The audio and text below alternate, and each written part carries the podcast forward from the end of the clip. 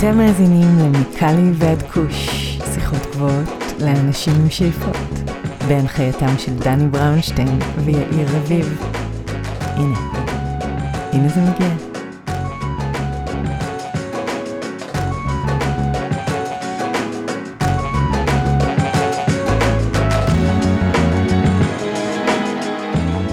אוקיי, אז היום אנחנו בפרק מיוחד, גם בעקבות פטירתו של אה, פרופסור משולם בשבוע שעבר, החלטתי להביא לתוכנית את מיודענו, וכשאני אומר מיודענו אני מתכוון למעיין וייסברג ויואב גלעדי, שכבר התארחו לא פעם בתוכנית שלנו ודיברו על נושאים שונים. אז היום הבאנו אותם לדבר, כמו שאמרתי, בעיקר, אך לא רק, על פרופסור רפאל משולם, ולהרחיב על מצב התעשייה בישראל וגם מחוץ לישראל. רמז, המצב לא מי יודע מה. אז uh, קודם כל נגיד בוקר טוב וערב טוב לארי סינגר, ארי מה קורה? הכל נפלא, מה נשמע? לא רע, גשום כאן אצלי כרגיל אני רוצה להגיד בחורף הזה. גם אני אצלנו לא מאמין שאני גשום אומר את עכשיו. זה, אבל תשמע, הגשם פה לא מפסיק. Uh, מעיין וייסברג, מה קורה מעיין? הכל בסדר, הכל בסדר. אנחנו ככה לקראת סיום הרבעון הראשון של השנה, ואפשר... אז אה, אנחנו כבר, כבר נחזור לרבעון הראשון של השנה. כן. תן לנו מיקום גיאוגרפי, איפה אנחנו מוצאים אותך היום? אה, תל אביב, אה, לא הזכרנו שארי נמצא בצפון ישראל, את נמצאת בתל אביב, ואחרון חביב, יואב גלעדי, מה קורה אהלן, יואב? אהלן, מה נשמע דני? על הכיפאק, טוב שחזרת אלינו, תן לנו אוריינטציה גיאוגרפית, איפה אנחנו מוצאים אותך בעולם היום? אני בבאיה, שטופת שמש, נמצא 50 מטר מהים, מבסוט מהחיים. אתה אומר שהגשם לא מתקרב, לפחות לא בימים הקרובים. האמת שהוא בא כל יום אה, לעשר דקות בבוקר, מפנק אותנו, וואלה. ואז אה, השמש מגיע. איפה אתה נמצא? לא קלטתי את זה. בדרום באיה, ברזיל. אוקיי, מגניב מאוד. יפה. אז ברשותכם אני רוצה דווקא להתחיל אה, עם פרופסור משולם. כולנו התבשרנו והתעצבנו לשמוע שהפרופסור שאפשר להגיד גדלנו עליו במידה כזו או אחרת, כל אחד ב- בז... ב- מזווית קצת שונה, אז כאמור הפרופסור נפטר ביום שישי האחרון בשיבה טובה בגיל 92. מה כבר לא נאמר עליו, אה, אני חושב שאנחנו הזכרנו אותו לא מעט פעמים מעבר לפרק שהקלטנו איתו, שכנראה היה הרעיון האחרון בחייו, או לפחות אחד האחרונים בחייו. אז אני רוצה דווקא להתחיל איתך יואב, וקודם כל לשמוע את הטקסט שלך, אני חושב שאנחנו, אה, קצרה היריעה בשביל אה, כרגע להיכנס כל מה שפרופסור משולם עשה ותרם לתעשיית הקנאביס ולמדע. בכל זאת תן לנו כמה סיפורים, כמה פיקנטריות על הפרופסור, שאולי חלק גדול מהמאזינים שלנו לא מכירים. בשמחה, אז אה, קודם כל אה, רפי משולם, זיכרונו לברכה, אני לא מאמין שאומרים זיכרונו לברכה, זה עצוב מאוד, באמת אה, אובדן גדול. בי פאר המדען המפורסם ביותר בתחום הקנאביס בעולם. תחשוב מה זה, הבן אדם באמת משנות ה-60 עד היום לא הפסיק לעבוד לרגע. חוץ מזה שהוא חקר את הקנאביס ובעצם גילה את המערכת האנדוקנבינואידית, זכה על זה בפרס ישראל, הוא גם אה, גידל דורות של אה, סטודנטים ודוקטורנטים ופוסט דוקטורנטים והוא היה גם מחנך ויהי זכרו ברוך. יש הרבה דברים שפחות אה, ידועים על משולם, מה שלמדנו בריאיון איתו זה בעצם שהוא פחות מתעניין בצמח, הוא חקר את הצמח לפני 50-60 שנה והוא בעצם מתעסק בקנבינואידים סינתטיים, במערכת האנדוקנבינואידית, ולפני פחות מחצי שנה אה, אני וזיו עלינו אליו אה, לירושלים, הוא הזמין אותנו לשבת אצלו בבית עם אשתו והבת שלו, שתינו תה והוא סיפר על אה, עוד קנבינואיד חדש שהוא עובד עליו ומגלה וזה לא יאומן שעד יומו האחרון הוא המשיך לעבוד במעבדה ולהיות uh, totally dedicated לעבודה, פשוט מודל לחיקוי והערצה. מעניין אותי אגב מה שאתה אומר לגבי זה שהוא לכאורה התרחק מהצמח, כן, והתמקד יותר בקנבינואידים סינתטיים, כי מצד אחד אנחנו תמיד קושרים אותו לגילוי של אפקט הפמליה, אה, וזה שכל חלקי הצמח, או לפחות הקנבינואידים והטרפנים שגילינו, אחראים לכל הסימפוניה הזאת, הסימפוניה התרפויטית אם תרצה, ומצד שני אתה מדבר איתי על, על מדען שבערוב ימיו אתה אומר מתרחק מהצמח ומתרכז דווקא בתחליפים הסינתטיים, איך כל זה מסתדר אחד עם השני? תראה, בסוף הוא בא לחקור את המערכת האנדוקנבינואידית.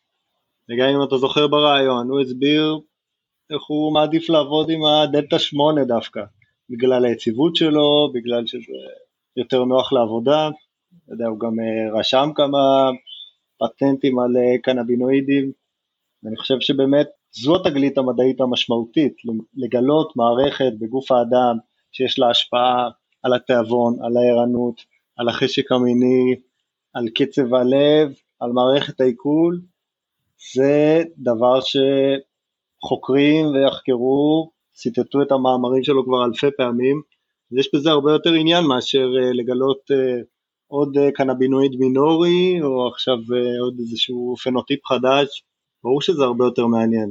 גם זה התחום שלו, הוא בסוף מגיע מתחום הכימיה, הוא לא ביולוג בוטונאי. אה, הוא, הוא כימאי ואני חושבת שהוא גם בר, ברעיון האחרון שערכתי איתו לפני לא, לא מעט שנים אה, הוא דיבר על הנושא הזה, זאת אומרת שהוא בתור כימאי חייב להסתכל על המחקר ועל העבודה שהוא עושה מהעיניים האלה וכדי להגיע לדיוק המרבי וכדי לקבל תוצאות אה, הרבה יותר מדויקות ומוגדרות שאיתן ניתן להניח יסודות של מחקר קליני כמקובל כאילו בעולם הפארמה ובאופן כללי, אז לעבוד עם אה, חומרים מבודדים, אה, אה, זאת אומרת, it, it makes sense. קנאביס והחומרים שמגיעים מהצמח הם פחות יציבים, הם פחות יציבים לאורך זמן, משתנים ויותר מור קומפלקס, הרבה יותר מורכבים. קשה נורא לבודד תופעה אחת מהשנייה ולקבוע עובדתית ש, שמשהו משפיע או לא משפיע.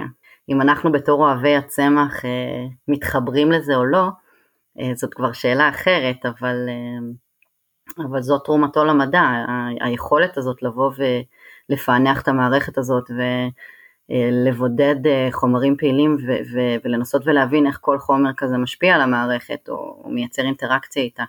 מעניין, אז יכול להיות שבעצם כל הגילוי ה-THC הוא יחסית מינורי, קשור יותר לרומנטיזציה שאנחנו כאוהבי הצמח מנסים לקשור לפרופסור משולם אבל כמו שאתה אומר יואב התגלית האמיתית או החשובה יותר היא דווקא אותה מערכת.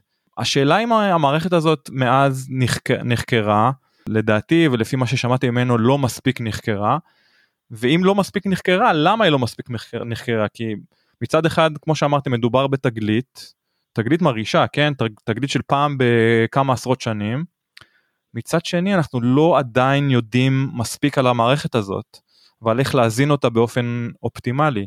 אז למה, למה נוצר הגאפ הזה בין מצד אחד תגלית ומצד שני עולם מדעי שהוא די שותק לגבי אותה תגלית? אז אה, יש לזה כמה סיבות. קודם כל, יחסית זאת תגלית חדשה. מדובר על זה שהאננדמייד וה-2AG התגלו בסוף שנות ה-80, תחילת שנות ה-90, הדבר המרכזי זה שהיו המון חסמים רגולטוריים שלא אפשרו לחקור שום דבר שקשור בקנאביס או שהכיל קנבינואידים, היית צריך לבקש אישורים מפה ועד הודעה חדשה וברוב המקרים אה, היית מסורב. כמובן שהמערכת אה, נחקרת עוד ועוד בעוד מקומות בעולם וזה רק ההתחלה. ובהקשר לנקודה השנייה שהעליתי אני חושב שאנחנו כתנועה היינו אה, עודף רומנטיים או קצת הגזמנו כהכתרה בהכתרה שלנו אה, שפרופסור משולם הוא הסנדק של הקנאביס או הסבא של ה-THC כבר אתה יודע קראתי עשרות כינויים כאלו ואחרים. יכול להיות שאנחנו קצת מגזימים בהערצה שלנו אליו או שבכל זאת אה, מגיע לו. אני חושב שברור שמגיע לו. תחשוב שכשהוציא את הקנאביס מחוץ לחוק בשנות ה-30 לא ידעו מה החומר הפעיל בכלל אז אה, נתנו איסור גורף על כל סוגי הקנאביס כולל הקנאביס התעשייתי שבקושי מכיל THC. ורק אה, אחר כך, אחרי התגלית הזאת בעצם היה אפשר אה, לשחרר חלק אחד מהצמח, להפוך אותו לחוקי. דבר שני שאנשים קצת פחות מכירים זה שמינו את רפי להיות ראש של אה, ועדה שבוחנת את הלגליזציה בארץ בשנות התשעים והוא כן המליץ שתהיה לגליזציה זה עלה לוועדת הסמים שהיה בראשות אה, רפאל איתן שהוא היה צחי קשוח, הוא לא אישר שום דבר, אבל בסוף הוא כן שחרר את האישור לשימוש קנאביס במקרים חריגים לחולים סופניים והפתח הקטן הזה בעצם יצר את התעשייה שהתגלגלה להיות התעשייה של הקנאביס הרפואי היום. אני חושבת... מדהים, אז קודם כל לא, לא ידעתי את הפרט הזה על, על זה שהוא עמד בראש הוועדה בשנת, בשנות ה-90, אמרת שנת 93 נכון? כן, או 93 או 95, אני צריך לראות. אוקיי, אז זה מעניין מצד אחד זה התחיל uh, טרנד כלשהו זאת אומרת זה אמנם uh, פתית קטן אבל בכל זאת uh, זה התחיל משהו. מצד שני כנראה שלא הקשיבו להמלצות המלאות שלו אז זאת אומרת uh, השגנו משהו בזכותו אבל אני לא חושב שאנשים כמו רפאל איתן uh, הם אלו שצריכים uh, בסופו של דבר לשלוט על השלטר או האם זה יהיה חוקי או לא חוקי. מעיין רצית להגיד משהו?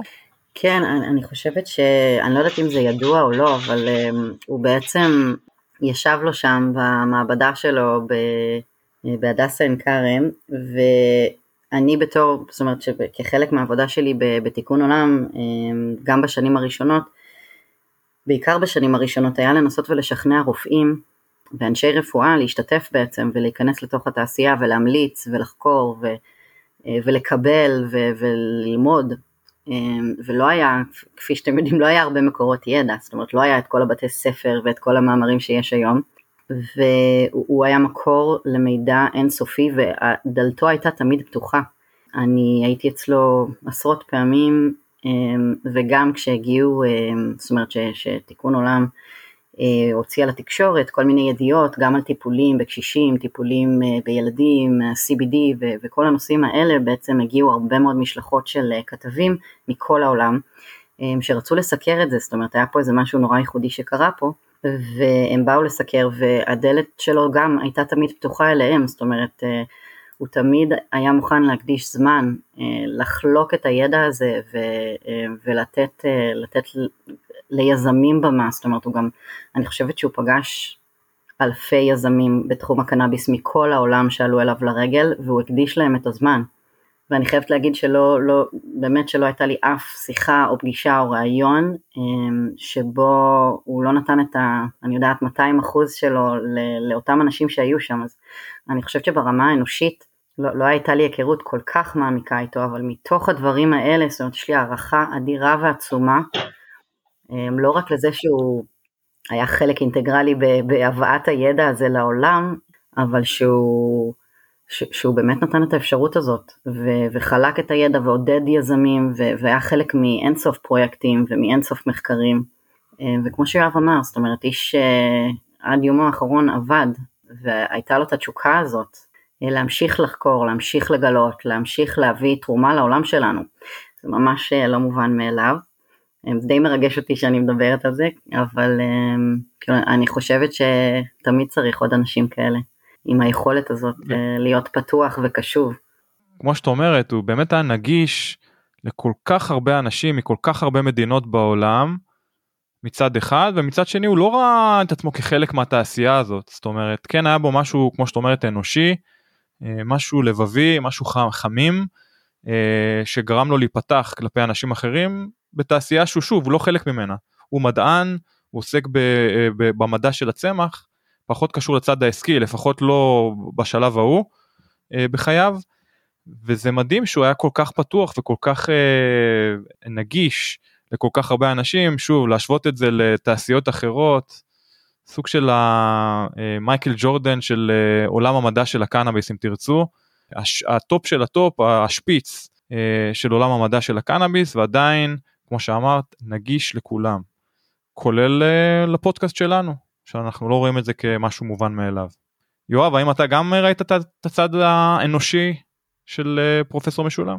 לגמרי, אני גם כשהייתי צריך עזרה לפני שפרסמתי מאמר על ה beet curly top virus וההשפעה שלו על הקנאביס, אז הדלת של רפי הייתה פתוחה והוא עבר איתי על המאמר, וכמובן אחרי זה כשעבדנו על הספר, אז הוא בשמחה לקח את הספר, קרא, העיר לנו הערות, אין על רפי. איך אתם חושבים שהתעשייה תזכור אותו? זאת אומרת, עזבו, עכשיו זה טרי, אנחנו פחות משבוע אחרי פטירתו. אתם חושבים שאנחנו נמשיך לדבר עליו גם עוד 5, 10, 20 שנה מהיום?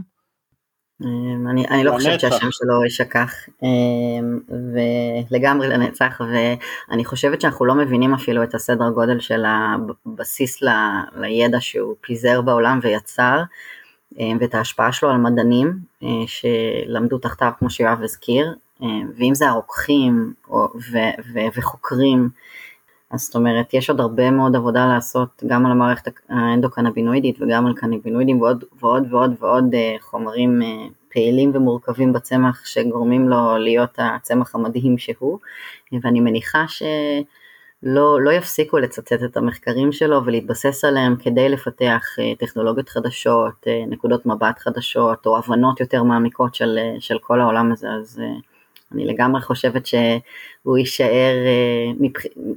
לתפיסתי אה, אבי המחקר ש, של הצמח הזה, עד אינסוף. אני מקווה שיצטרפו אליו גם עוד הרבה מאוד אה, אנשים שיוכלו, אה, אתה יודע, גם להסתכל אחורה ולהגיד, אוי, תרמתי לה, להתקדמות של ה... והפיתוח של הצמח הזה, ההנגשה שלו, בסוף כאילו הצמח הזה, המטרה שלו היא ל, לרפא, להקל.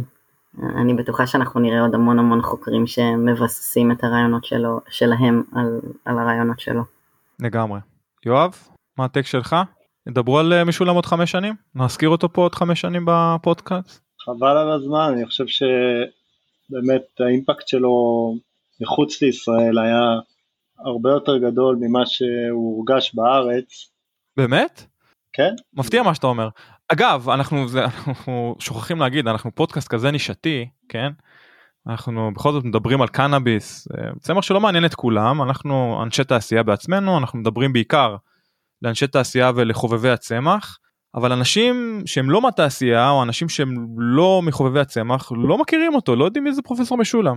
אז יכול להיות שאתה צודק מה שאתה אומר, שדווקא בישראל פחות מכירים את אותו באופן אישי וגם את זה שהמדע של, של הקנאביס הוא כל כך מפותח. אני רציתי לשאול, אני רציתי לשאול אה, דיברתם על זה שמשולם היה אה, מוקד עלייה לרגל ושביתו היה פתוח לאלפי אה, יזמים שהגיעו. עד כמה בימים הראשונים של תיקון עולם, מעיין, עד כמה משולם היה מעורב עם מה שעשיתם, אם בכלל, אה, ועד כמה הוא היה פעיל בתוך, ה...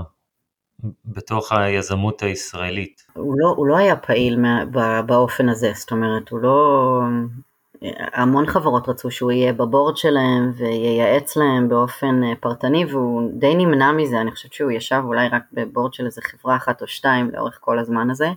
אה, וברמת העקרון אני חושבת שהוא העדיף אה, לעשות את זה עם חברות שמתעסקות יותר בכימיה ובאולי פיתוח טכנולוגי על, על בסיס ה... זאת אומרת החומרים הספציפיים, אני חושבת שתפיסתית זה משהו שהוא פחות התחבר אליו או, או פחות היה מוכן לתת לו בגלל ששוב פעם הצמח וכל התפיסה שאנחנו, ש, ש, שהרבה מאיתנו מאמינים ש, שהתועלת הרפואית האולטימטיבית היא בצריכה השלמה של הצמח בצורה כזאת או אחרת, אבל אה, בעצם השלם הזה הוא הייחודיות וה, והדרך אל, ה, אה, אה, אל הרפואה האמיתית.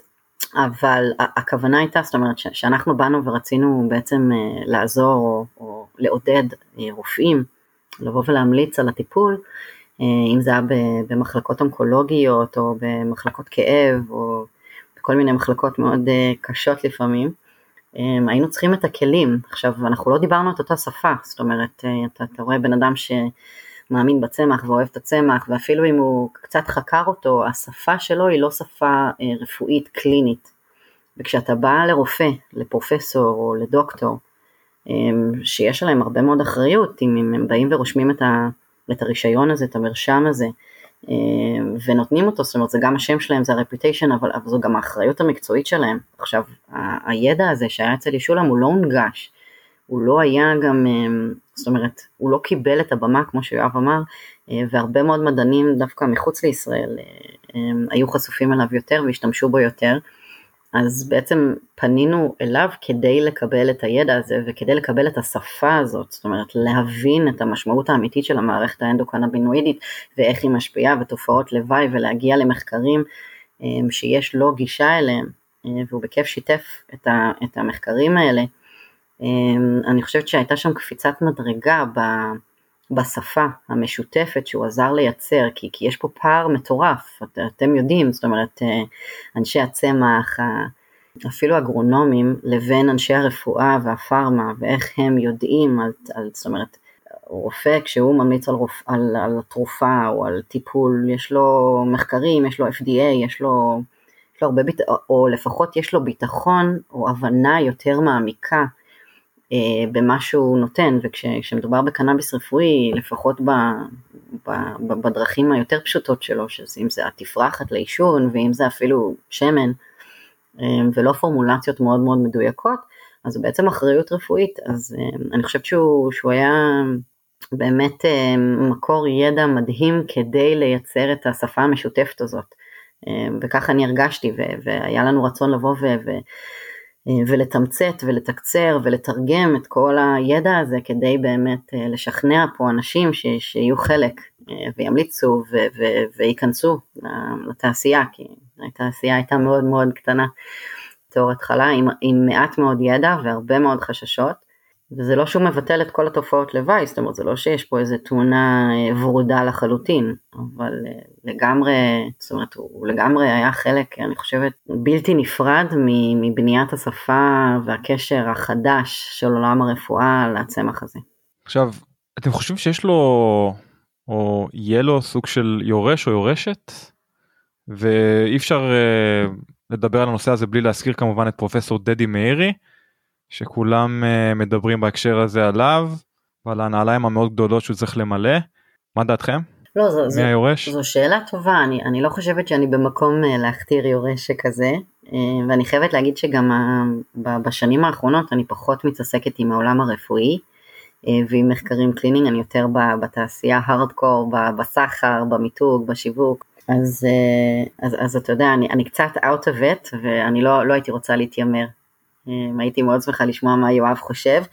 אני כן הייתי רוצה לציין שיש אה, גם אה, אה, פרופסור רות גלילי שגם למדה תחת משולם והייתה חלק, היא גם בשנות ה-90 לחייה, והיא למשל חקרה המון את, את, את, את ה-CBD אמ, על אוסטרופורוזיס ועל כל מיני מחלות שכאלה.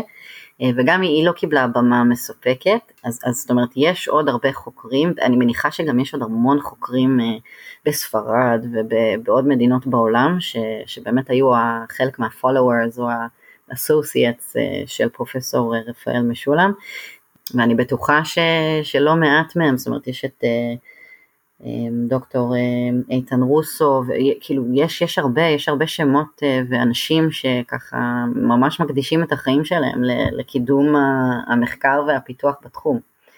אמ, האם יהיה עוד אה, אה, רפי, כמו שיואב מכנה אותו? אני, אני לא בטוחה, אולי זה חד פעמי כזה.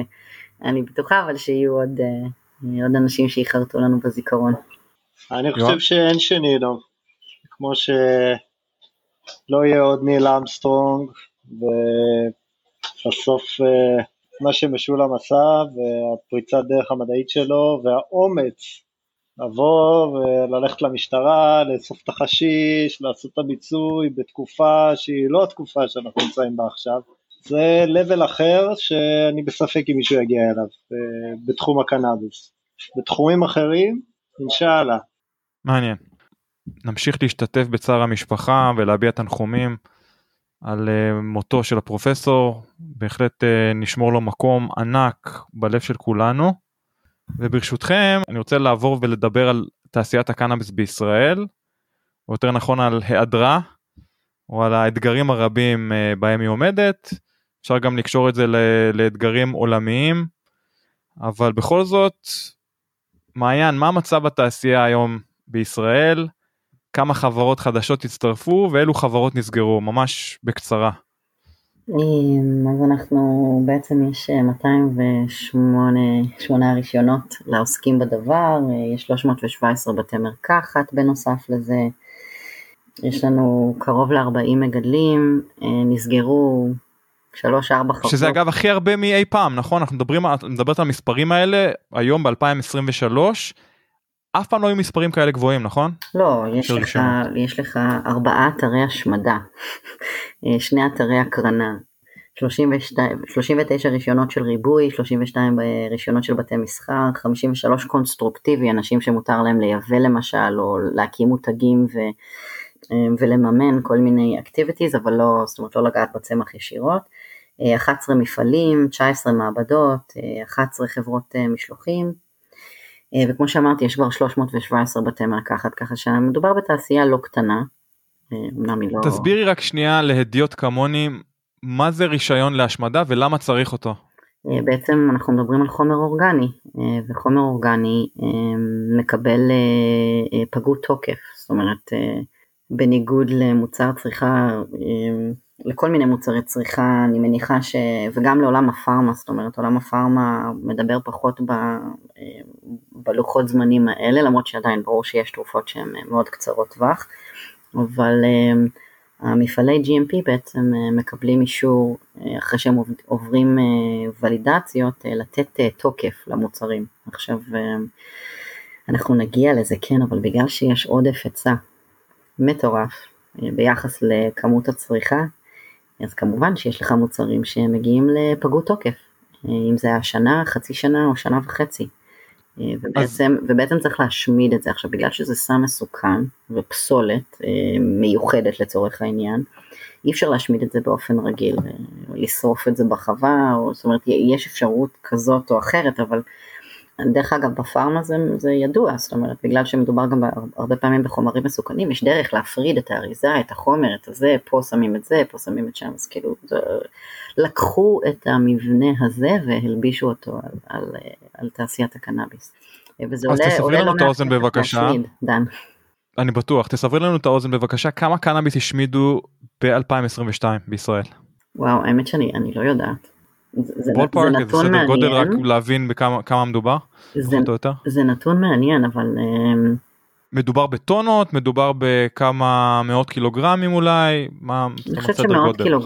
קילוגרמים בוודאות.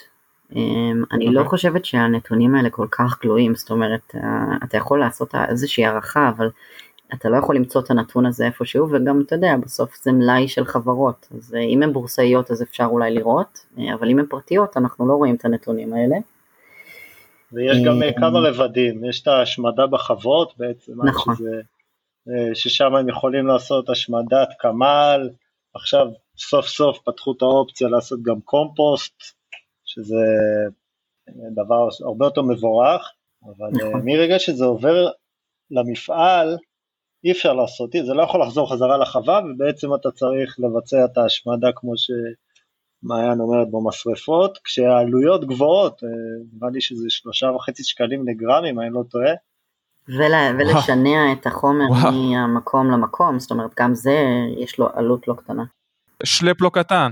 זה מייצר קונפליקט ענק בשוק. מצד אחד יש לך את המשווקים, את הבתי מסחר, שהם רוצים אצוות קטנות כדי לא להיתקע ולהגיע למצב שצריכים להשמיד.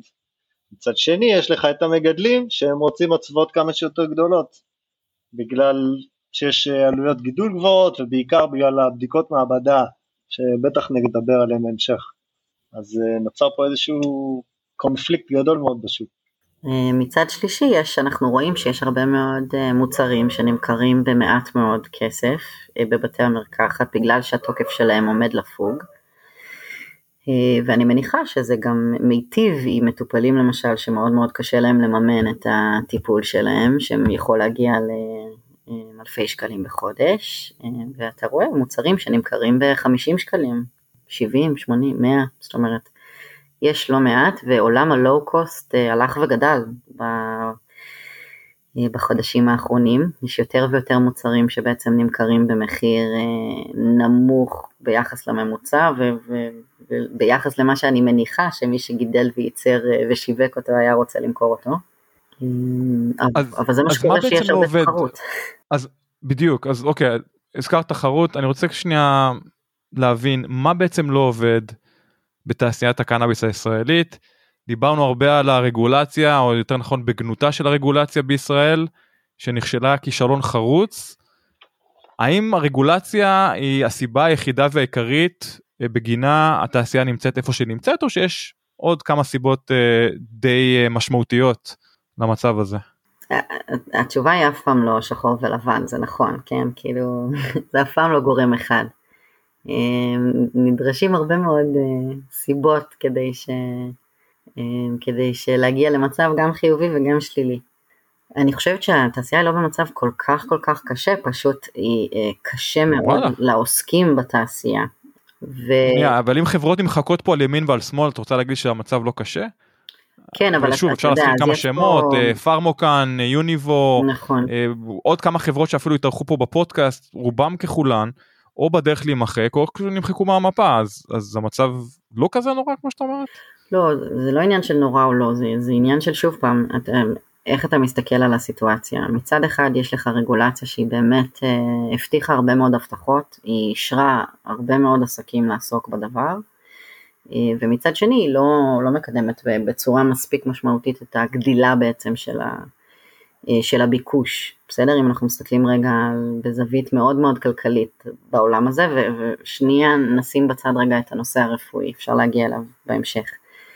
אבל uh, בכל מקום שיש לך אובר היצע אה, ובאופן יחסי מעט ביקוש, אתה מגיע למצב שאתה יודע, מי שלא מספיק אה, מייצר מוצר מספיק טוב, משווק מספיק טוב, מתמחר נכון, אה, מקפיד על איכות מסוימת, זוכה לאמון של המטופלים לאורך זמן, עושה הרבה מאוד טעויות אסטרטגיות, משקיע במקומות הלא נכונים, לא נשאר רזה תפעולית, אתה יודע, היה לו תוכניות עסקיות אה, שאומרות X אה, וקרה Y, זאת אומרת יש פה עולם עסקי שלם של לבוא ולהגיד אוקיי התעשייה הזאת היא לא טובה, היא, לא, אני לא יודעת אם היא בהכרח נכונה, זאת אומרת כי, כי זה לא גם חד ערכי, יש פה הרבה חברות שבזבזו הרבה מאוד כסף והכניסו מעט מאוד כסף ובכל תעשייה אחרת, לא רק בקנאביס הרפואי, לא היה להם זכות קיום.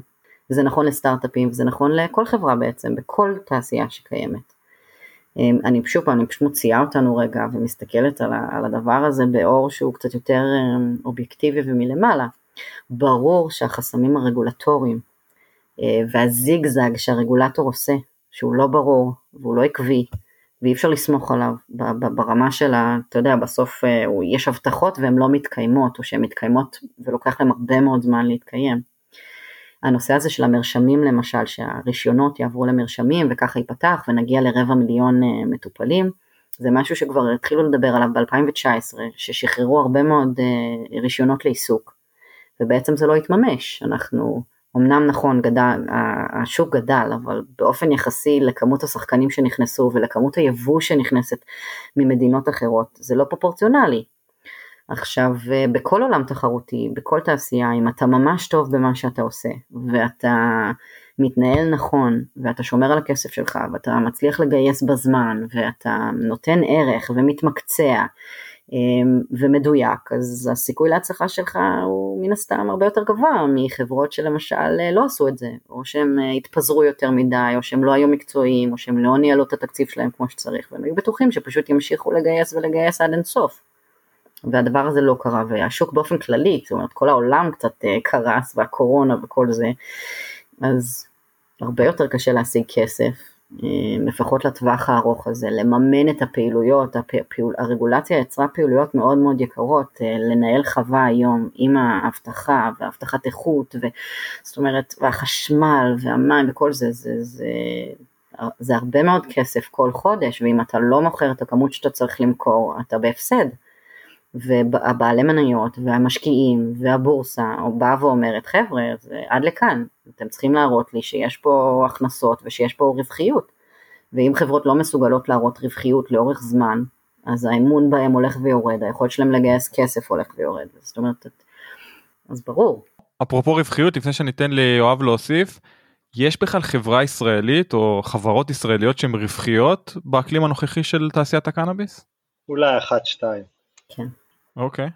זאת אומרת השאר או ששורפות הרבה מזומנים כל שנה או שמעט מזומנים אבל כולם שורפות מזומנים וכולם בדפיזיט כזה או אחר.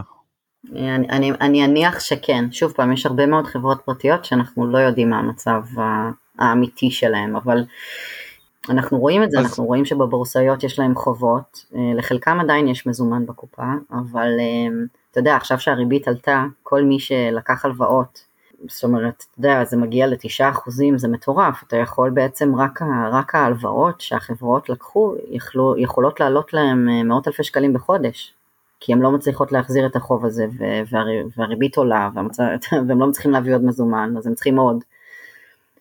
אה, כן, כן, אנחנו במדרון אה, חלקלק שם, ב... צריך לדעת להתנהל וככה לשנס מותניים, ו...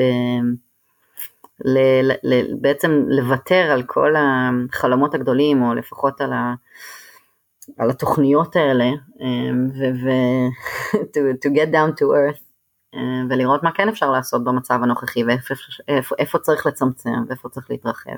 צריך לייעל, הכל צריך להתייעל. לגמרי. אמ, יפה, יואב, מה, מה, מה, מה נקודת המבט שלך מברזיל הרחוקה? אתה בכל זאת אה, נטשת את תעשיית הקנאביס הישראלית, לא פעם ולא פעמיים. אז א', למה באמת נטשת, וב', איך אתה רואה את הדברים? אז uh, אני באמת עבדתי גם בהסדרה הישנה, וגם uh, עכשיו uh, ניהלתי את המפעל של הפוסט ארווסט בהסדרה החדשה, וראיתי שזה לא הולך לשום מקום, שקודם כל לא כיף לעבוד בתעשייה בארץ, ולא ראיתי הרבה עתיד. ו... רגע, רגע, מה זה, תגדיר, מה זה לא כיף? לא, לא נותנים לכם לעשן בהפסקות צהריים? מה, מה, זה, מה זה אומר לא כיף? מה, יש אווירה רעילה במקום העבודה? תשמע, מה זה אומר לא כיף? קודם כל אתה כן נמצא באיזשהו מתקן כליאה לצמחים, זה סביבת העבודה שלך, וזה שאתה אתה כל היום צריך להתעטף בפלסטיק ולרדוף אחרי הנהלים, אז אתה יודע, אני אני אוהב לעבוד עם הצמחים ישירות, ובגדול ה passion שלי זה industrial hemp, ואני חוזר לשם, זה הכיוון. אני חושב אוקיי, אוקיי, ש... אז מה לא עובד, מה לא עובד בישראל? מה, מה, מה הסיבות לחולי הזה? הדבר המרכזי זה בעצם החוסר הלימה עם הרגולציה האירופאית. זה שאין ייצוא כמו שצריך, הבטיחו ייצוא, דיברו בכנסת, עשו חוקים, החליטו, אבל אה, מה לעשות, הרגולטור לא ישב ביחד עם הרגולטור האירופאי, ובעצם התקינה הישראלית לא מתאימה, ומי שרוצה לייצא נתקע, ואתה יודע, מגיע לשוקת שבועה. תדמיין שאתה עכשיו אה, נוסע עם הרישיון נהיגה הישראלי שלך לחופשה עם המשפחה, ואומרים לך, רגע, זה, זה לא תקף, אה, משרד התחבורה הישראלי לא דיבר איתנו, לך תעשה פה טסט ברומא ותיאוריה ותחזור, אתה יכול לנהוג. זה כרגע המצב. וכשאתה מוסיף את העובדה שהיבוא פתוח ויבוא ב-2023 צפוי להיות בין 40 ל-50 טון, שזה הצריכה הישראלית המקומית, נוצר מצב שאין תכלית להרבה מאוד חברות בתעשייה. זה הדבר המרכזי.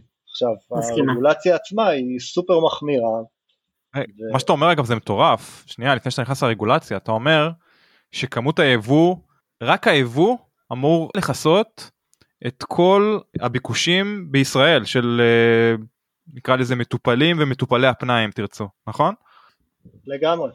ופה הרגולטור נרדם או שתיתן מכסה מגן או שתייצר מכסות ייצור כמו שעושים בתעשיית החלב אבל תעשה משהו הדבר המרכזי שחוץ מזה, אתה יודע, לפני זה שאלת האם חוץ מהרגולטור יש עוד משהו, אבל אה, אפשר להסתכל בראייה רחבה שכן הייתה פה איזושהי בועה, בועה שניפחו מ-2017, ראינו את זה בקנדה עם החברות הבורסאיות שנתנו הערכות שווי לא הגיוניות וגלגלו את הבלוף הזה בארץ, גם בטוח אתה מרגיש את זה בקליפורניה, ו-2021, 2022 זה התחיל להתפוצץ, והיום אנחנו רואים את זה בענק.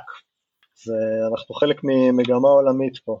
כן, אתם יודעים שהשוק בישראל גייס אה, למעלה מחצי מיליארד שקל לחברות פה? זאת אומרת, תחשבו כמה כסף זה, ו, ו, ולא נשאר הרבה ממנו במהלך ה-4-5 שנים ש, ש, שהם גויסו. אני, אני מסכימה לגמרי עם יואב שהנושא הזה של היבוא הוא אמ, זה חלם, זאת בעיה רצינית מאוד בכל תחום של חקלאות, יש מכסות לאבוקדו, ל... זאת אומרת, אה, יש להם לובי מספיק חזק שיכול לשמור עליהם, וזה לא הגיוני אם אי אפשר לייצא מפה, ומגדלים פה גם ככה יותר מהביקוש, ועוד להביא את כמ... יותר מכמות הביקוש הקיימת לפה, זה, זה ממוטט חברות, זה לחלוטין, גם אם החברות האלה הכי רזות והכי יעילות ויש להם את המוצר הכי טוב, יהיה להם מאוד מאוד קשה לשרוד את השנה הזאת או את השנה שהייתה. כמה מסובך זה לשנות את התקן עכשיו שיש אה, נגיד אה, IMC, אה, GMP נכון? או GAP? כמה זה מסובך להפוך את זה ל-EU GAP או EU GMP? לדעתי זה עשר דקות, אתה לוקח את הנוהל האירופאי, שם ב Google Translate ומשנה. יש שני מפעלים שהם יהיו GMP בארץ. אמ, לתיקון עולם הם קיבלו לא מזמן. היה לפנקסיה, אבל לפנקסיה כבר לא פעילה. ואני לא יודעת אם אני טועה, אבל אני חשבתי שגם ל-BOL יש, אבל יכול להיות שלא, שזה לא עבר בסוף. וכן מייצאים, זאת אומרת, יש אפשרות לייצא. הבעיה, יש לנו בעיה אחרת, שבעצם יש סחורות הרבה יותר זולות מהסחורות בישראל, כבר קיימות, כי, כי שוב פעם, אנחנו, לקח לנו קצת זמן להיכנס לעולם הזה של הייצוא. אני חושבת שהעודף היצע המשוגע שהיה בקנדה פשוט מסתובב בכל העולם, הוא מגיע לכל אירופה, הוא מגיע לאוסטרליה, הוא מגיע לאנגליה, הוא מגיע לכל מקום. אה, כי גם הם היו עדיין עדיין נראה לי בבעיה הזאת של מלאי מטורף. בלי להזכיר את קליפורניה, את מדברת עודף עודף, יש פה עוד פיל בחדר שקוראים לו קליפורניה עם מלא עודף של קנאביס, תמשיכי. לא, אז, אז, אז אני אומרת, זאת אומרת, גם אם עכשיו אה, היית מוצא אה, את הדרך לייצא, והיית עומד בסטנדרט, ואני אומרת, יש פה חברות שיכולות לעמוד בסטנדרט כי עובדה שהן מייצאות, אבל הן מייצאות בעיקר לאוסטרליה או למקומות שהן, לא, לא ה-EU, גם בגלל התקנים וגם בגלל הביקוש וגם בגלל המחיר. כאילו יש פה, יש פה כמה אלמנטים ש, שמפריעים לזה, שזה בעי, בעייתי, אבל כן, כן, אני לגמרי מסכימה עם יואב, הנושא הזה של היבוא צריך להתעכב עליו רגע, כי זה פשוט לא הגיוני שהרגולטור נותן כל כך הרבה רישיונות ו, ולא עוקב אחרי הייצור בארץ, למרות שהוא יודע טוב מאוד כמה מייצרים בארץ, יש דוחות כאלה שאתה צריך לשלוח אה, כל חודש, והוא מאפשר אה, באמת את, ה, את היבוא המטורף הזה. אה, וגם אני חייבת להגיד שהסחורה בישראל, המוצרים מאוד השתפרו, חברות פה השקיעו הרבה מאוד כסף, מיליונים של שקלים, גם בגנטיקה וגם בפוסט הרווסט, ואני מסכימה עם יואב, זה, זה מאוד קשה לעבוד ברגולציה הישראלית, היא מאוד מאוד קשוחה, והיא מאוד רחוקה מהחקלאות הטבעית שמלאה ב... בטבע עצמו, באדמה, ב... זאת אומרת זה לגמרי המצעים מנותקים והכל חייב להיות נורא נורא נקי, זה, זה, זאת הרגולציה שחלה על, ה, על הצמח הזה ועל התעשייה הזאת. נקי כן, אורגני לא, כן? ליבינג סויל בישראל, חס ושלום. אה, נכון, נכון. הם, הם לא תופסים את זה פשוט ככה, אבל כן. אז לפני שאנחנו מספקים את ה... מסכמים את הנושא, סליחה, בכל זאת מעיין אמרת שהמצב לא בהכרח כזה רע אבל בכל זאת שאני מסתובב ו- ו- ושומע ומדבר עם אנשים אגב גם בקליפורניה וגם בישראל יש עזיבה מסיבית בשוק העבודה כן הרבה מאוד אנשים טובים ומוכשרים עוזבים את התעשייה הזאת. נזכיר כמה מהם יאיר אביב שהנחה את הפודקאסט הזה לצידי נכון. שכבר לא בתעשייה הזאת. אה, יעל זילברמן חברה של שנינו ויצא בפוסט אה, אה, קורע רשתות ומאוד אה, נקרא לזה מהלב שרק הצביע על המצב הבעייתי מאוד בלשון המעטה של המצב ב- בישראל של מצב התעשייה ולמה כל כך הרבה אנשים עוזבים אותה אז האם עכשיו אנחנו נמשיך לראות את הטרנד הזה של אנשים שעוזבים את התעשייה או שזה ייעצר מתישהו. בכל זאת יש איזה היסטוריה לתעשייה הזאת אי אפשר אה, ו- ותמיד היה אתה יודע דיברנו על הבועה הזאת אה, תמיד היו מוטיבציות אה, להיכנס לתעשייה הזאת אם זה כמשקיע או אם זה כעובד. דווקא בשנה האחרונה אני רואה טרנד הפוך גם של משקיעים וגם של כוח עבודה שבורח מהתעשייה אם זה לכיוון הפסיכדלים פטריות וכולי או לכיוונים לא קשורים לחלוטין לקנאביס אז יש פה איזה טרנד ש, שקורה לנו מול העיניים בשנה האחרונה. Mm, אני, אני חושבת שפשוט אנחנו, התעשייה הזאת התפתחה נורא נורא מהר מצד אחד, אה, ועכשיו אנחנו באיזה, במעין עצירה כזאת, שוב פעם, הרבה מאוד בגלל הרגולציה, חוסר יכולת של אה, מפעלים לפתח מוצרים אחרים, מוצרי צריכה אחרים, אם זה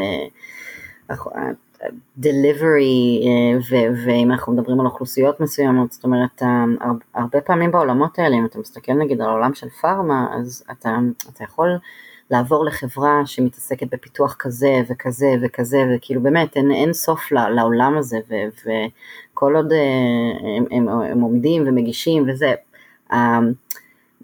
אצלנו בקנאביס, לפחות בישראל אני מרגישה, אנחנו, התעשייה היא מאוד הצטמצמה. היא הצטמצמה לסחר אה, ולשוק קמעונאי. עכשיו זה לא מדבר ל- ל- להרבה מאוד אנשים וזה זה, זה בסדר, זאת אומרת עדיין יש את הפשן אני חושבת, עדיין חברות מנסות להביא ו- ואוהבות את מה שהן עושות ובאמת יש לא מעט חברות ש- שמשקיעות ויש להם אנשים מדהימים שאוהבים את הצמח ורוצים להביא את, ה- את הכי טוב של הצמח למטופלים בארץ אה, ומאוד גאים במה שהם עושים. אה, ועדיין יש אנשים שמשקיעים אה, וימשיכו להשקיע בתעשייה הזאת, אבל אה, זאת אומרת, it was the rush to gold, and uh, אני חושבת שמי שלא גילה את הגולד שלו, אז הוא עוזב למצוא את הגולד במקום אחר, וזה ממש בסדר, זאת אומרת, אני חושבת שזה טבעו של עולם, אבל זה, אני מבחינתי, אני רואה את זה, אתה יודע, אני, אני, אני הצטרפתי לתעשייה הזאת ב-2008 בתור מתנדבת, וכאילו גלגלתי ג'וינטים לחולים, וכמו שאמרתי, הלכתי, קוטטתי רגליים אה, בין האונקולוגים שיועילו בטובם אה, לתת עוד רישיונות לחולים סופניים, כדי, ש, כדי שלפחות הם יקבלו איזושהי הקלה מהצמח הזה. אמ, ואתה יודע, אז עלינו למעלה, ירדנו למטה, עלינו למעלה, זאת אומרת, אנחנו הרבה יותר מתקדמים ממה שהיינו אז, מהצד של, ה, של התודעה, הלגיטימציה, הדיבור על לגליזציה, זאת אומרת, לפחות בפן הזה אנחנו בהחלט מתקדמים. ברמת התעשייה זה פשוט, אתה יודע, התעשייה בישראל קשה, לא רק לקנאביס, לעוד הרבה מאוד תחומים, גם בחקלאות פה קשה. זאת מדינה שהיא כבדה. עכשיו אנחנו, אתם יודעים, אנחנו בזמן שאומנם לא, לא שומעים, לא יום חמישי, אבל כאילו עוד יומיים מחוץ לבית זה כל היום אה, מחאות ו, ודגלים אדומים והרבה מאוד כאוס שקורה פה, אז אני כנראה קצת אה, מושפעת ממה שקורה גם בעולם הפוליטי. אה, שמבחינתי אולי זה לא כל כך נורא, זאת אומרת, אתם מבינים, אתם מבינים מה אני אומרת? כן הכל בפרופורציה את אומרת. כן אבל אני אני לא חושבת שזה סוף התעשייה אני פשוט חושבת שזה איזושהי דעיכה כדי לעלות שוב כדי שמישהו בסוף יתעורר כדי שיבוא רגולטור אולי קצת יותר טוב או שהרגולטור הזה יבין את מה שהוא עושה או שיהיה פה לובי מספיק משמעותי זאת אומרת חייבים לקרות פה כמה צעדים כדי לשפר את כל הדבר הזה. וזה לא יכול לקרות אם המצב הוא טוב אז ככה, ככה זה עובד. אז כנראה שהמצב יהיה קשה ויהיה רע ויישארו פה אנשים שזה באמת חשוב להם ואוהבים את זה ולא מוכנים לוותר על זה ו- וישנו את זה. אה, ככה לפחות אני מאמינה. אני מבחינתי אני לא רואה את המטופלים הולכים ויורדים, אני רואה את המטופלים רק, רק עולים במספרים שלהם ואני כן מאמינה שבסופו של דבר זה יעבור למרשמים ושיהיה פה רבע מיליון ואני כן מאמינה שתהיה דיקרימליזציה to some extent ואני מאמינה שה-CBD ינצח. עם הממשלה הנוכחית באמת את מאמינה שזה יקרה? ב... דיקרימליזציה לא לגליזציה זה שונה. כן כן okay. אוקיי. מעניין לא כי הממשלה הזאת אה, מצד אחד דוהרת אה, לדברים שיש להם אינטרס לדהור בהם. עיין ערך אה, מהפכה משטרית או כן. מש, משפטית מהפכה בתעשיית הקנאביס פחות נראה לי באג'נדה שלהם כרגע, לא? יכול להיות שאני טועה? בטוח, אבל, אבל שוב פעם, כש, כשיהיה מספיק לחץ במקומות הנכונים, מספיק distress, אה, אז, אז משהו ישתנה. משהו יהיה חייב להשתנות. ב... שוב פעם, אני לא, אין לי פה איזה timeline לצערי, הלוואי והיה לי, אבל אני לא רואה את זה הולך אחורה.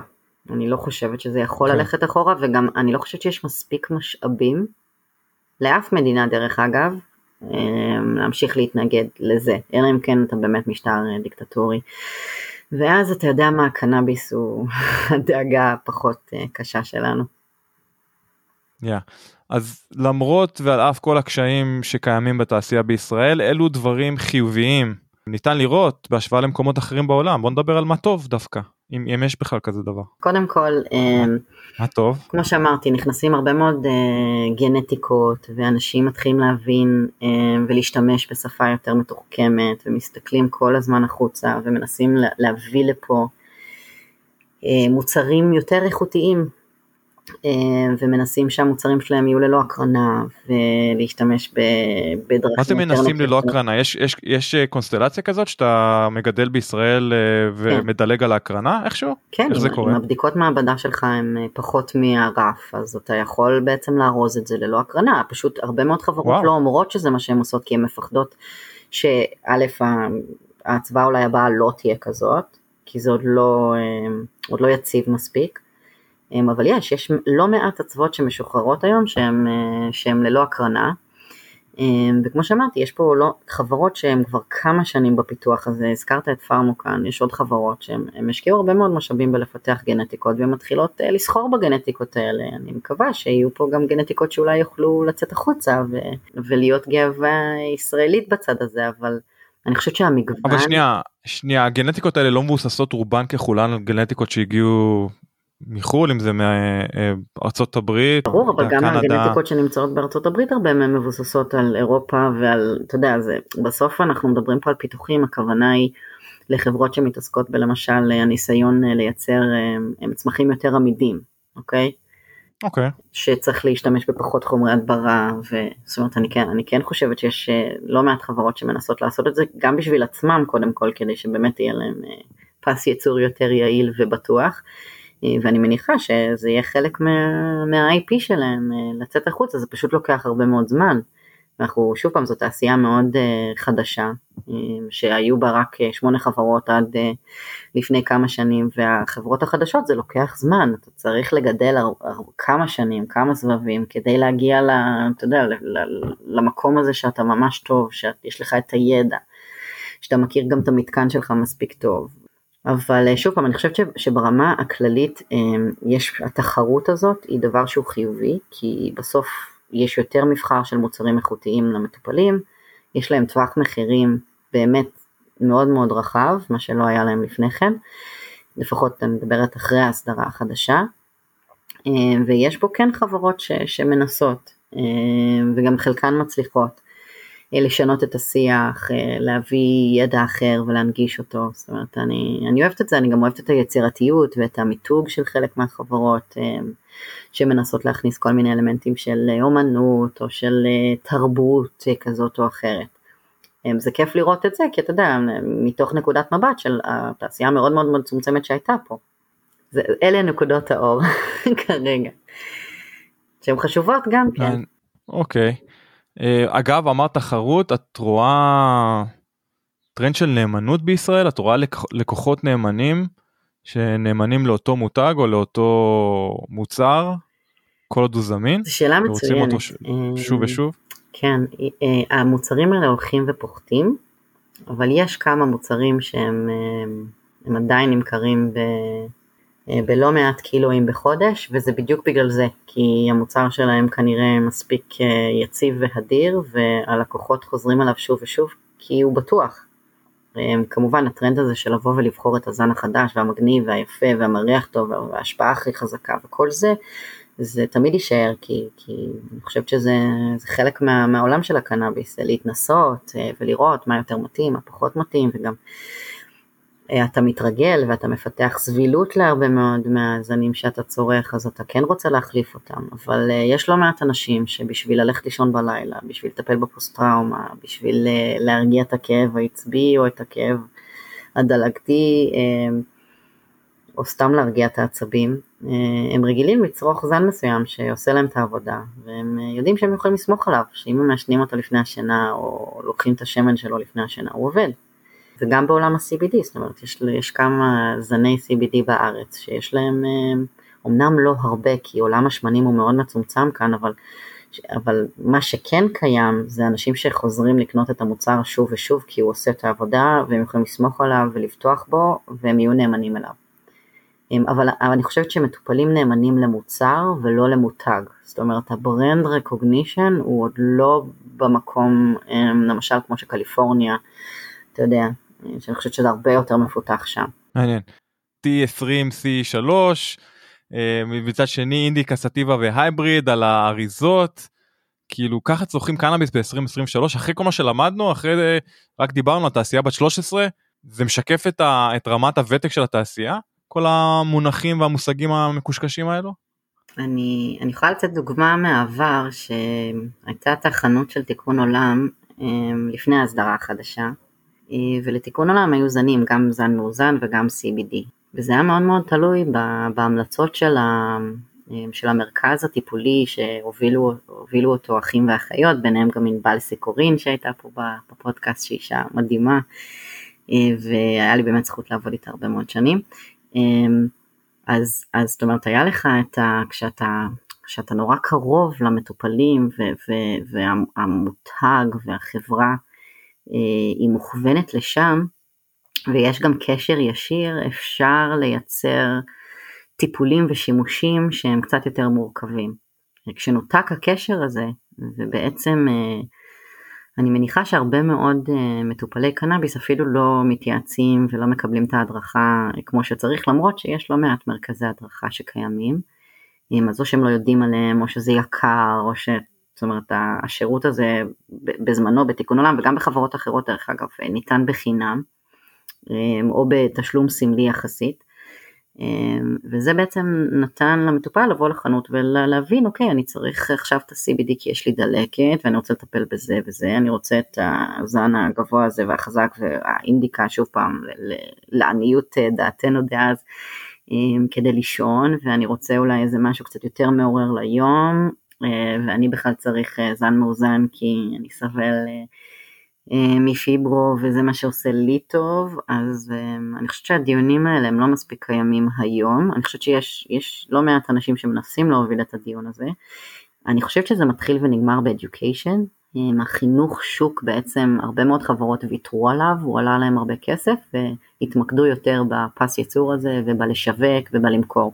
זאת אומרת אני חושבת ששם, כלומר אם הנושא הזה של החינוך אה, וההסברה והבאת הידע הזה לכל צרכן קצה, לכל מטופל קצה, אז הבחירה שלו היא תהיה הרבה יותר מושכלת, והיכולת שלו לקבל החלטה של אם לקנות אה, זן שהוא 24-4 ושהוא עולה גם 150 שקל, וזה סוגר לו פינה לעומת זה שהוא באמת רוצה לשפר את האיכות חיים שלו והוא חייב לשכנע את הרופא לבוא ולתת לו גם אה, עשרה גרם אה, של אה, CBD ואולי גם יהיה לו את המרשם המאוזן ועל זה הוא יוסיף עוד שניים שלושה T גבוה ואז הוא יוכל להרכיב לעצמו איזושהי ערכה טיפולית. זאת אומרת שוב פעם אנחנו לא באמת אין לנו מספיק מידע בעיקר מהרגולטור אני חייבת להגיד על מי הם הצרכנים האלה, על הפילוח של המחלות והאם הם באמת כאילו משתמשים בקנאביס לטובת הדבר הזה, זאת אומרת אה, ברור שאנחנו יודעים, כאילו אנחנו יודעים מי הרופאים וכמה רופאים נותנים רישיונות לכל אלמנט, uh, uh, לכל מחלה או, או מחלקה, אבל אנחנו לא באמת יודעים האם המטופלים צורכים את זה לטובת הדבר הזה. Uh, וזהו, אני, אני פשוט חושבת שאין מספיק, אין מספיק uh, למידה והסברה אה, מעמיקה אה, וגם סבלנות לזה, כי צריך הרבה מאוד סבלנות לזה. אז זה, זה די מחבר אותי למה, לדברים שארי אמר בפרק הקודם שהקלטנו. זאת אומרת שהחברות מצד אחד ויתרו על ה-education, על חינוך המטופלים או על הצרכנים שלהם, ומצד שני מתמקדים באותו משחק שיווקי, מאחר ומדובר במוצרים שהם די דומים אם לא זהים בין אה, חברה לחברה. אה, המשחק הוא בסוף שיווקי ובסופו של דבר מי שמשווק יותר נכון ויותר נקודתי הוא זה שמנצח במשחק הזה. כן, זה, זו דעתי, אתה יודע, כבר, כבר הרבה זמן אני רואה את זה. הברנדים שעושים באמת, אה, החברות שעושות עבודה טובה במיתוג, ואני לא יודע איך השיווק פה בארץ עובד כל כך, כי אתה לא יכול, אתה יודע, אני לא רואה אנשים אה, עומדים מחוץ לסופר פארם או משהו ומציעים, היי, ניסית את הג'וינט של, אה, של החברה הזאת הזאת, אז אני לא יודע איך אתה עושה את זה באמת אה, מהבחינה הזאת, אבל אה, לגמרי זה עניין של אה, שיווק ו, ומיתוג, זה...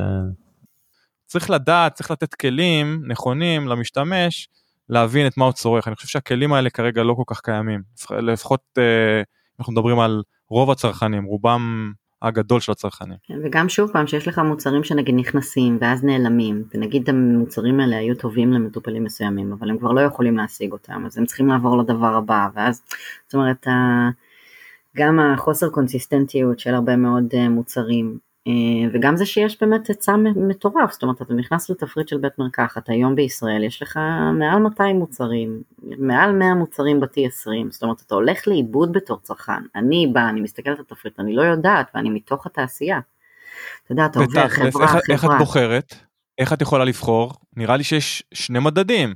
הזכרתם על פתיחות השקית, זה מדד אחד, כי אם לא יודע, יש איזה פותח שקית שאתם סומכים עליו, או סומכים בדיוק, על הטעם שלו. המשפיענים אז אוקיי, אז הנה, הוא, אם הוא יודע אז אני אקנה מה שהוא קונה, נכון, זה אחד. נכון. וה, והאלמנט השני יכול להיות הפקג'ינג, איך החבילה נראית על המדף, ככל שהיא יותר מושכת את עיני, מבחינת העיצוב, מבחינת המסד שהיא מנסה להעביר לי כ, כצרכן.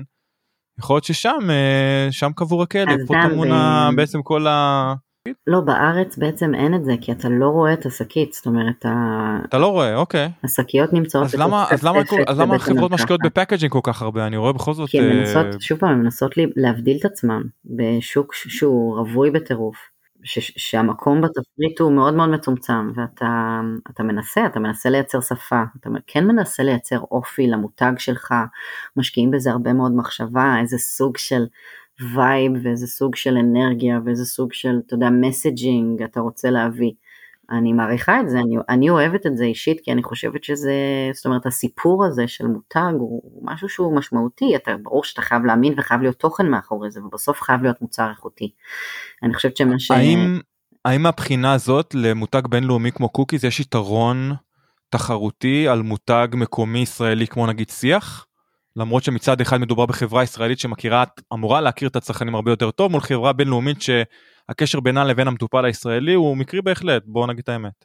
אמ, אני, אני חושבת שיש הרבה, אתה יודע, ברור שכשאתה מביא משהו אמריקאי עם, עם גם שמות של גנטיקות שהן לא מגיעות לארץ, זה מאוד סקסי וזה מושך. אחרי זה מגיע העניין של הביצוע, זאת אומרת אם אתה לא מגדל את זה בצורה הנכונה, ואם אתה יודע, הגנטיקה לא מספיק יציבה, ולא יוצא לך את התוצאה הזאת, אז, אז ברור לך, כש, כשיואב דיבר על החוויית פתיחת שקית, זאת חוויה שהיא מורכבת מכמה דברים. אחד, אה, זה בסוף אתה פותח את השקית, אתה מריח אה, ואתה רואה את הפרחים. אז זאת ההתרשמות הראשונה שלך. דבר שני זה גם כמה שילמת על אותה שקית, בסדר? וזה אלמנט לא, לא, זה לא עניין של מה בכך. ואם אתה, אם חברה מצליחה לפגוע, זאת אומרת גם המסג'ינג והמיתוג והכל היה לטעמך לצורך העניין. אבל גם חוויית הפתיחת שקית שלך, פתחת את השקית, הרחת, זה מריח לך טוב, התחברת לזה, אהבת את הנראות של הפרחים ושילמת כסף שאתה חושב שהוא שווה ערך למה שראית, הסבירות היא שתקנה את המוצר הזה שוב. אם פתחת את השקית והריח לא היה טוב והנראות לא הייתה טובה ושילמת הרבה מאוד כסף, אתה מאוד מאוכזב ואתה גם תדאג לספר על האכזבה הזאת לכל מי שמוכן לשמוע.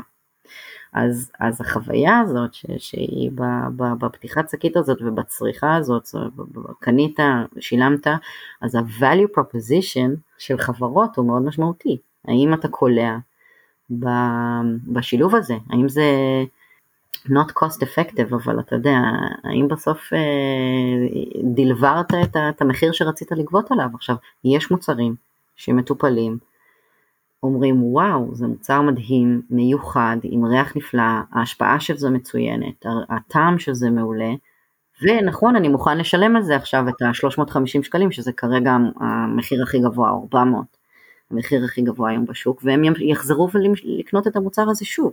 כי בחוויה שלהם זה היה משתלם.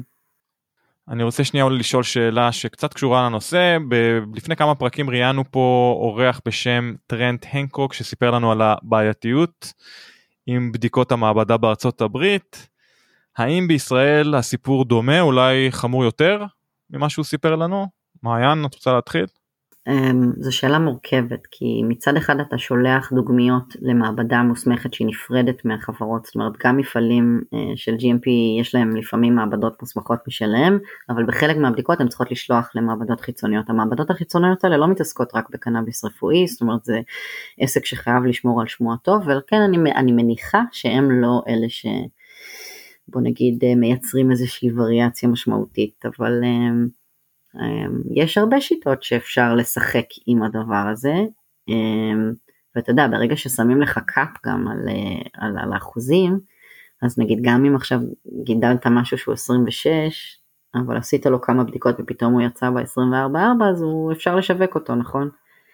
אמ, זאת אומרת, אני, אנחנו, אני לא באמת יודעת איך זה עובד, אני לא חיה בתוך המפעלים האלה, אמ, אני, אני כן רואה את התוצאות של הרבה מאוד זנים, אמ, אבל אנחנו כולנו מבינים שאתה יודע, לפעמים אתה, אתה צורך זן או פרח שמישהו גידל, שהוא יכול להיות גם 17% והוא יכול להיות נורא נורא חזק ונורא משמעותי ו- ו- ולטפל לך בדיוק במה שאתה צריך, ויש גם זנים ו- ומוצרים שהם 24-4 או 27 שהם לא.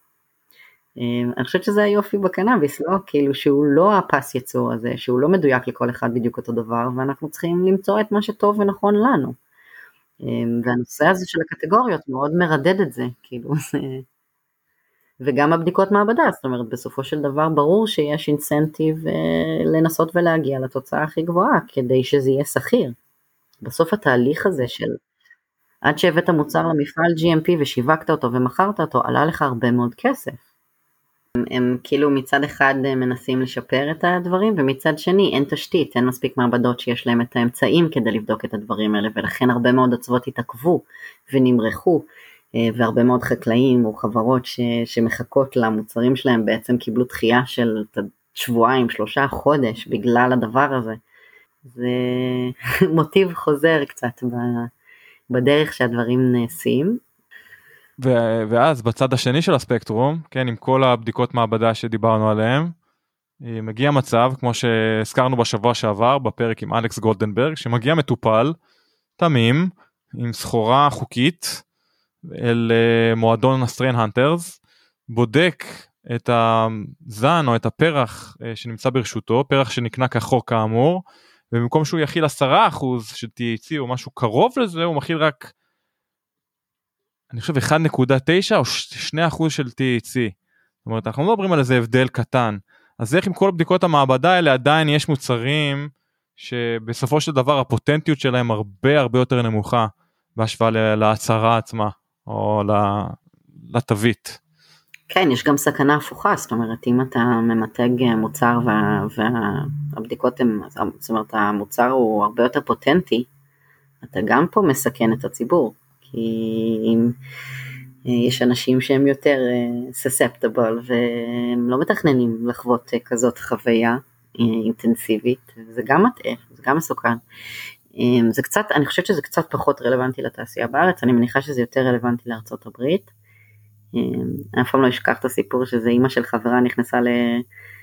לדיספנסרי בקולורדו ואמרו לה, נתנו לה איזה בראוני אני יודעת ואמרו לה כן זה בקטנה וזה וכאילו היא וחברה שלה אכלו את זה ולא יצאו מהמלון שלהם איזה יומיים. אמ, אז אנחנו שוב פעם יש לנו הרבה יש, יש הרבה הרבה לאן להתקדם ולהגיע. אמ, או אני לא יודעת אולי יואב רוצה שנלך קצת אחורה בעולמות החקלאות. לא, דווקא אני, אני זורם עם האופטימיות שלך דווקא אני, אני הולך על זה אז אה, חברים תודה רבה אה, גם ליואב גלעדי שהתנתק בצורה בלתי צפויה מהשיחה, גם לך מעיין וייסברג, תמיד כיף אה, לארח אותך פה בתוכנית שלנו, כמובן לך ארי סינגר, ושיהיה שבוע טוב בינתיים, זה היה פרק 143 מקאלי ועד כוש. תודה רבה שהאזנתם לנו. יאללה ביי ביי. ביי, תודה רבה, היה מאוד כיף.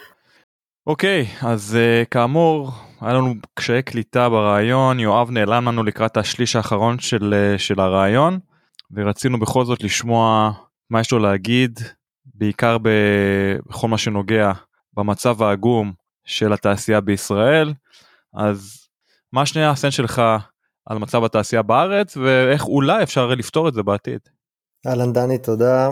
תשמע, המצב קשה, כרגע אתה רואה חוות נסגרות, מפעלים נסגרים, זה נראה שלמרות שהמחירים הרבה יותר גבוהים ממה שהיה בהסדרה הקודמת, נראה שכולם מפסידים, ומתבצעת המון עבודה לחינם, ודבר המרכזי שתוקע זה בעצם הייצוא. התקנים בישראל, התקן הישראלי לגידול לא נמצא בהלימה ובסנכרון עם התקנים האירופאים, למרות שההחלטה לייצוא כבר עברה בכנסת, אתה יודע, בתחילת 2019, והנושא תקוע וזה בעיה מאוד חמורה, צריך לפתור אותה בהקדם. חוץ מזה, אני רוצה לציין משהו קצת מהעשייה עצמה של הגידול ושל ה industry כמו שהיא עובדת. חילקו את התעשייה ואת שרשרת הייצור לחוליות. והחוליות האלה בשרשרת אמורות לייצר הרבה פעילות והיה בעצם מטרה לפרק את החברות הוותיקות שהיו עושות הכל בחווה עצמה. וכרגע בפועל החוליה של הגידול היא החוליה שעושה את הרוב המוחלט של העבודה. היא גם מבצעת את הריבוי ואת הגידול עצמו, אבל היא גם מבצעת את הייבוש, את הטרימינג, את העישון, את הבקרת איכות, השקילות ואת האריזה הכמעט סופית. אריזה בשקיות של חצי קילו, קילו, והשרשרת אחרי זה, המפעל הוא בעצם, בגלל שרוב התעשייה בארץ זה תפרחות, המפעל בפועל לוקח את השקית הגדולה ופותח אותה, זורק אותה לפח ואורז בשקיות קטנות של עשרה גרם. והמצב הזה הוא גורם לזה שיש הרבה מפעלים שנסגרים היום, נמכרים, והחוות עצמן נמצאות בבעיה. כי הן לא יכולות לשתף פעולה, הן עושות את הרוב המוחלט של העבודה.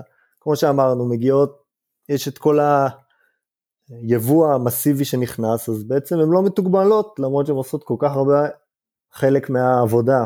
ואתה מבין את הבעייתיות פה? אני מבין את הבעייתיות. שוב, נושא היבוא שאתה הזכרת, בישראל ב-2023, כמות היבוא בעצם שווה לכמות הביקוש של קנאביס בישראל אם זה על ידי מטופלי פנאי או מטופלים אה, מה שנקרא יותר אקוטיים. אני חושב שזאת זאת גם בעיה לכשעצמה כן.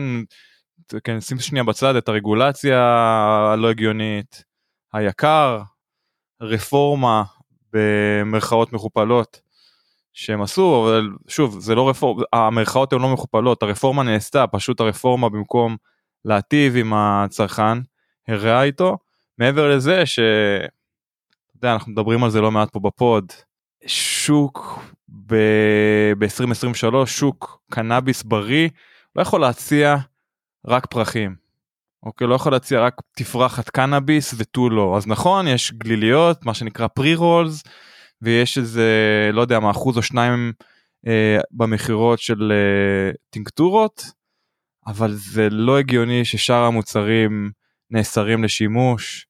שוב לדעתי הרבה מאוד כסף שהולך לאיבוד בשוק השחור אם, אם זה לטובת מוצרים אכילים לטובת, לטובת ופורייזרים למיניהם לטובת מיצויים שוב אותם קטגוריות שאנחנו מדברים עליהם שבוע אחרי שבוע שהאורחים שלנו מתרגשים מהם ועדיין לא זמינות לרכישה על ידי המטופל בישראל גם נראה לי קצת עקום אבל כן כל מה שאמרת עכשיו על הרגולציה על היבוא הבלתי אפשרי וכל מה שמסביב מותיר את התעשייה במצב איך, כמעט חסר אונים הייתי אומר. ואני בניגוד ל... בניגוד למעיין אני לא רואה פה עלייה לפחות לא בשלב. הקרוב כאילו מעיין תיארה את זה בתור אה, על... אה, ירידה לשם עלייה כמו שהיו תנודות אה, שקרו במהלך 13 השנה האחרונות בשוק אני לא רואה את התעשייה מתאוששת בשנה הקרובה. ויכול להיות שיש דברים שרואים מכאן שלא רואים משם וההפך אבל מהזווית שאני רואה, מהסיפורים שאני שומע, אני לא רואה איך תעשייה שכמו שאתה אמרת, השקיעו בה כל כך הרבה כספים, הרבה השקעות, הבטחות, בועה שהתפוצצה לנו בפרצוף, אני לא רואה אותה פתאום מתאוששת תוך שנה. אני חושב שזה עניין שקצת יותר ארוך, מעבר לזה שגם הרגולטור הישראלי יצטרך לשחרר מתישהו את השלטר ולשנות דברים, אם זה, שוב, דיברנו על קטגוריות אחרות, דיברנו על CBD שצריך להיות כבר חוקי מלפני 10 שנים וכולי וכולי, אז יש הרבה מאוד חולאים, אני חושב שנגענו רק ממש ב, בקצה הקרחון של כל אחד מהחולאים, כי שוב הזכרתם כמה נקודות מאוד חשובות, אבל לא נכנסנו לכל נקודה ממש לעומק, להבין אותה, עם כל כך הרבה חסרונות, כל כך הרבה תלאות ואתגרים, אני לא אופטימי. מסכים איתך לגמרי דני, אנחנו בירידה וזה לא נראה שזה מתקדם למקום חיובי ובאמת אה, ההתעסקות של התעשייה בפוקוס על הפרחים עצמם זה גם לדעתי לא רפואי, ברור לכולנו שרוב האנשים לוקחים את הפרחים הביתה, מעשנים אותם ביחד עם טבק, זה לא טיפול רפואי, אז uh, באמת התעשייה צריכה לעשות איזה שהוא שיפט למשהו קצת יותר רציני. לסיכום, האם אתה חושב שיש סיכוי כלשהו, בעיקר עם הממשלה הנוכחית, או שיבטלו את היקר ויקחו ממנו בעצם את, את האחריות המאוד uh, רבה וגדולה, כנראה גדולה מדי עליו, בשביל uh, לנהל את התעשייה הזאת כמו שצריך, אולי uh, ימציאו ארגון אחר, שהוא לא מטעם משרד הבריאות, שהוא מטעם משרד הכלכלה, אני חושב ששם נמצא חלק מהפתרון. לפחות ממה שאני יודע ורואה ושומע, בשנים שהוא קיים היקר לא מקיים את מה שהוא מבטיח, ולא מביא את התעשייה למקום טוב יותר. כן היה פה הקמה של תעשייה עם מפעלים, היו פה הרבה שינויים לטובה, אבל אני מסכים איתך לגמרי, הניהול של התעשייה ואיך שהתגלו הרבה שחיתויות גם, ובעיקר זה שהבועה מתפוצצת לנו בפנים ואי אפשר לייצא, אין הלימה בין הרגולציה לבין מה שמתנהל באירופה או במדינות אחרות והכל תקוע. אני חושב שלא יסגרו את היקר בקרוב, אבל כן צריך לעשות איזושהי הפרדה בין הרגולציה הזאת שתדבר על בתי מרקחת לבין שוק פנאי, לגן גידול ביתי או דברים אחרים שלא יהיו קשורים לרגולציה הזאת. אז מי שירצה ללכת ולרכוש בבית המרקחת, הוא ירכוש קנאביס שנעשה בצורה א', שגודל בחממות, במצעים מנותקים, לפי כל הנהלים, ומי שרוצה לרכוש קנאביס אחר, זה כבר יהיה ברגולציה אחרת. כרגע, אתה יודע, בישראל אנחנו מכירים את זה, אי אפשר להודות בטעויות, לא אוהבים להודות בטעויות, ויש פה איזושהי טעות נגררת של הרבה מאוד זמן. הזכרת שוק פנאי, אני שוב, צר לי לאכזב, עם הממשלה הנוכחית, או בכלל, גם עם הממשלה הקודמת, כל עוד או המפלגות הערביות או הדתיים בתמונה, כנראה שלא תהיה לגליזציה של אה, קנאביס לשימוש פנאי, בואו נהיה כנים. אה, קנאביס נכון, כולם צורכי קנאביס, כולם, כל המגזרים, זה חוצה גבולות, זה משהו שקיים ויכול להיות שבשנה, שנתיים, שלוש הקרובות, אבל איך תדע, בסוף המגמה היא מגמה עולמית, ואי אפשר להחזיר את הגלגל אחורה. חוצה גבולות, אכן כן, וכולם uh, משתמשים בו, אנחנו יודעים את זה.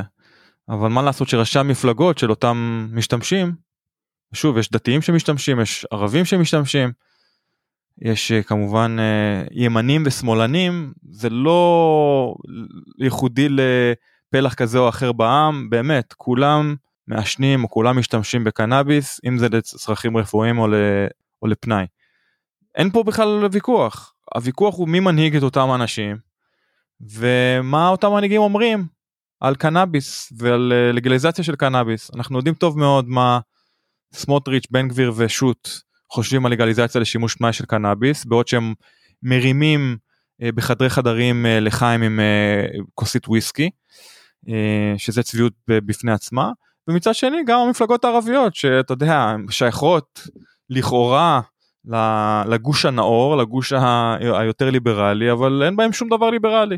בכל מה שקשור בקנאביס וגם בדברים אחרים, כן? גם אם אנחנו נדבר על, אה, על אה, להט"בים, הומואים ולסביות, גם שם אה, העניין תקוע מבחינתם.